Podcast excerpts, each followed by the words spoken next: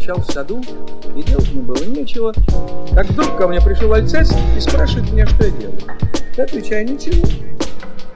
Тогда Альцест мне говорит, идем со мной. У меня есть кое-что тебе показать. Вот будет весело.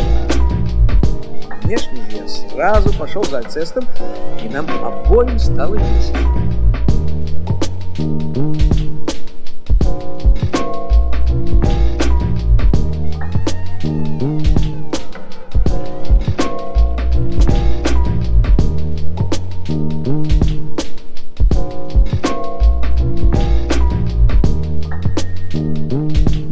Мы спрячемся где-нибудь и спокойно покурим.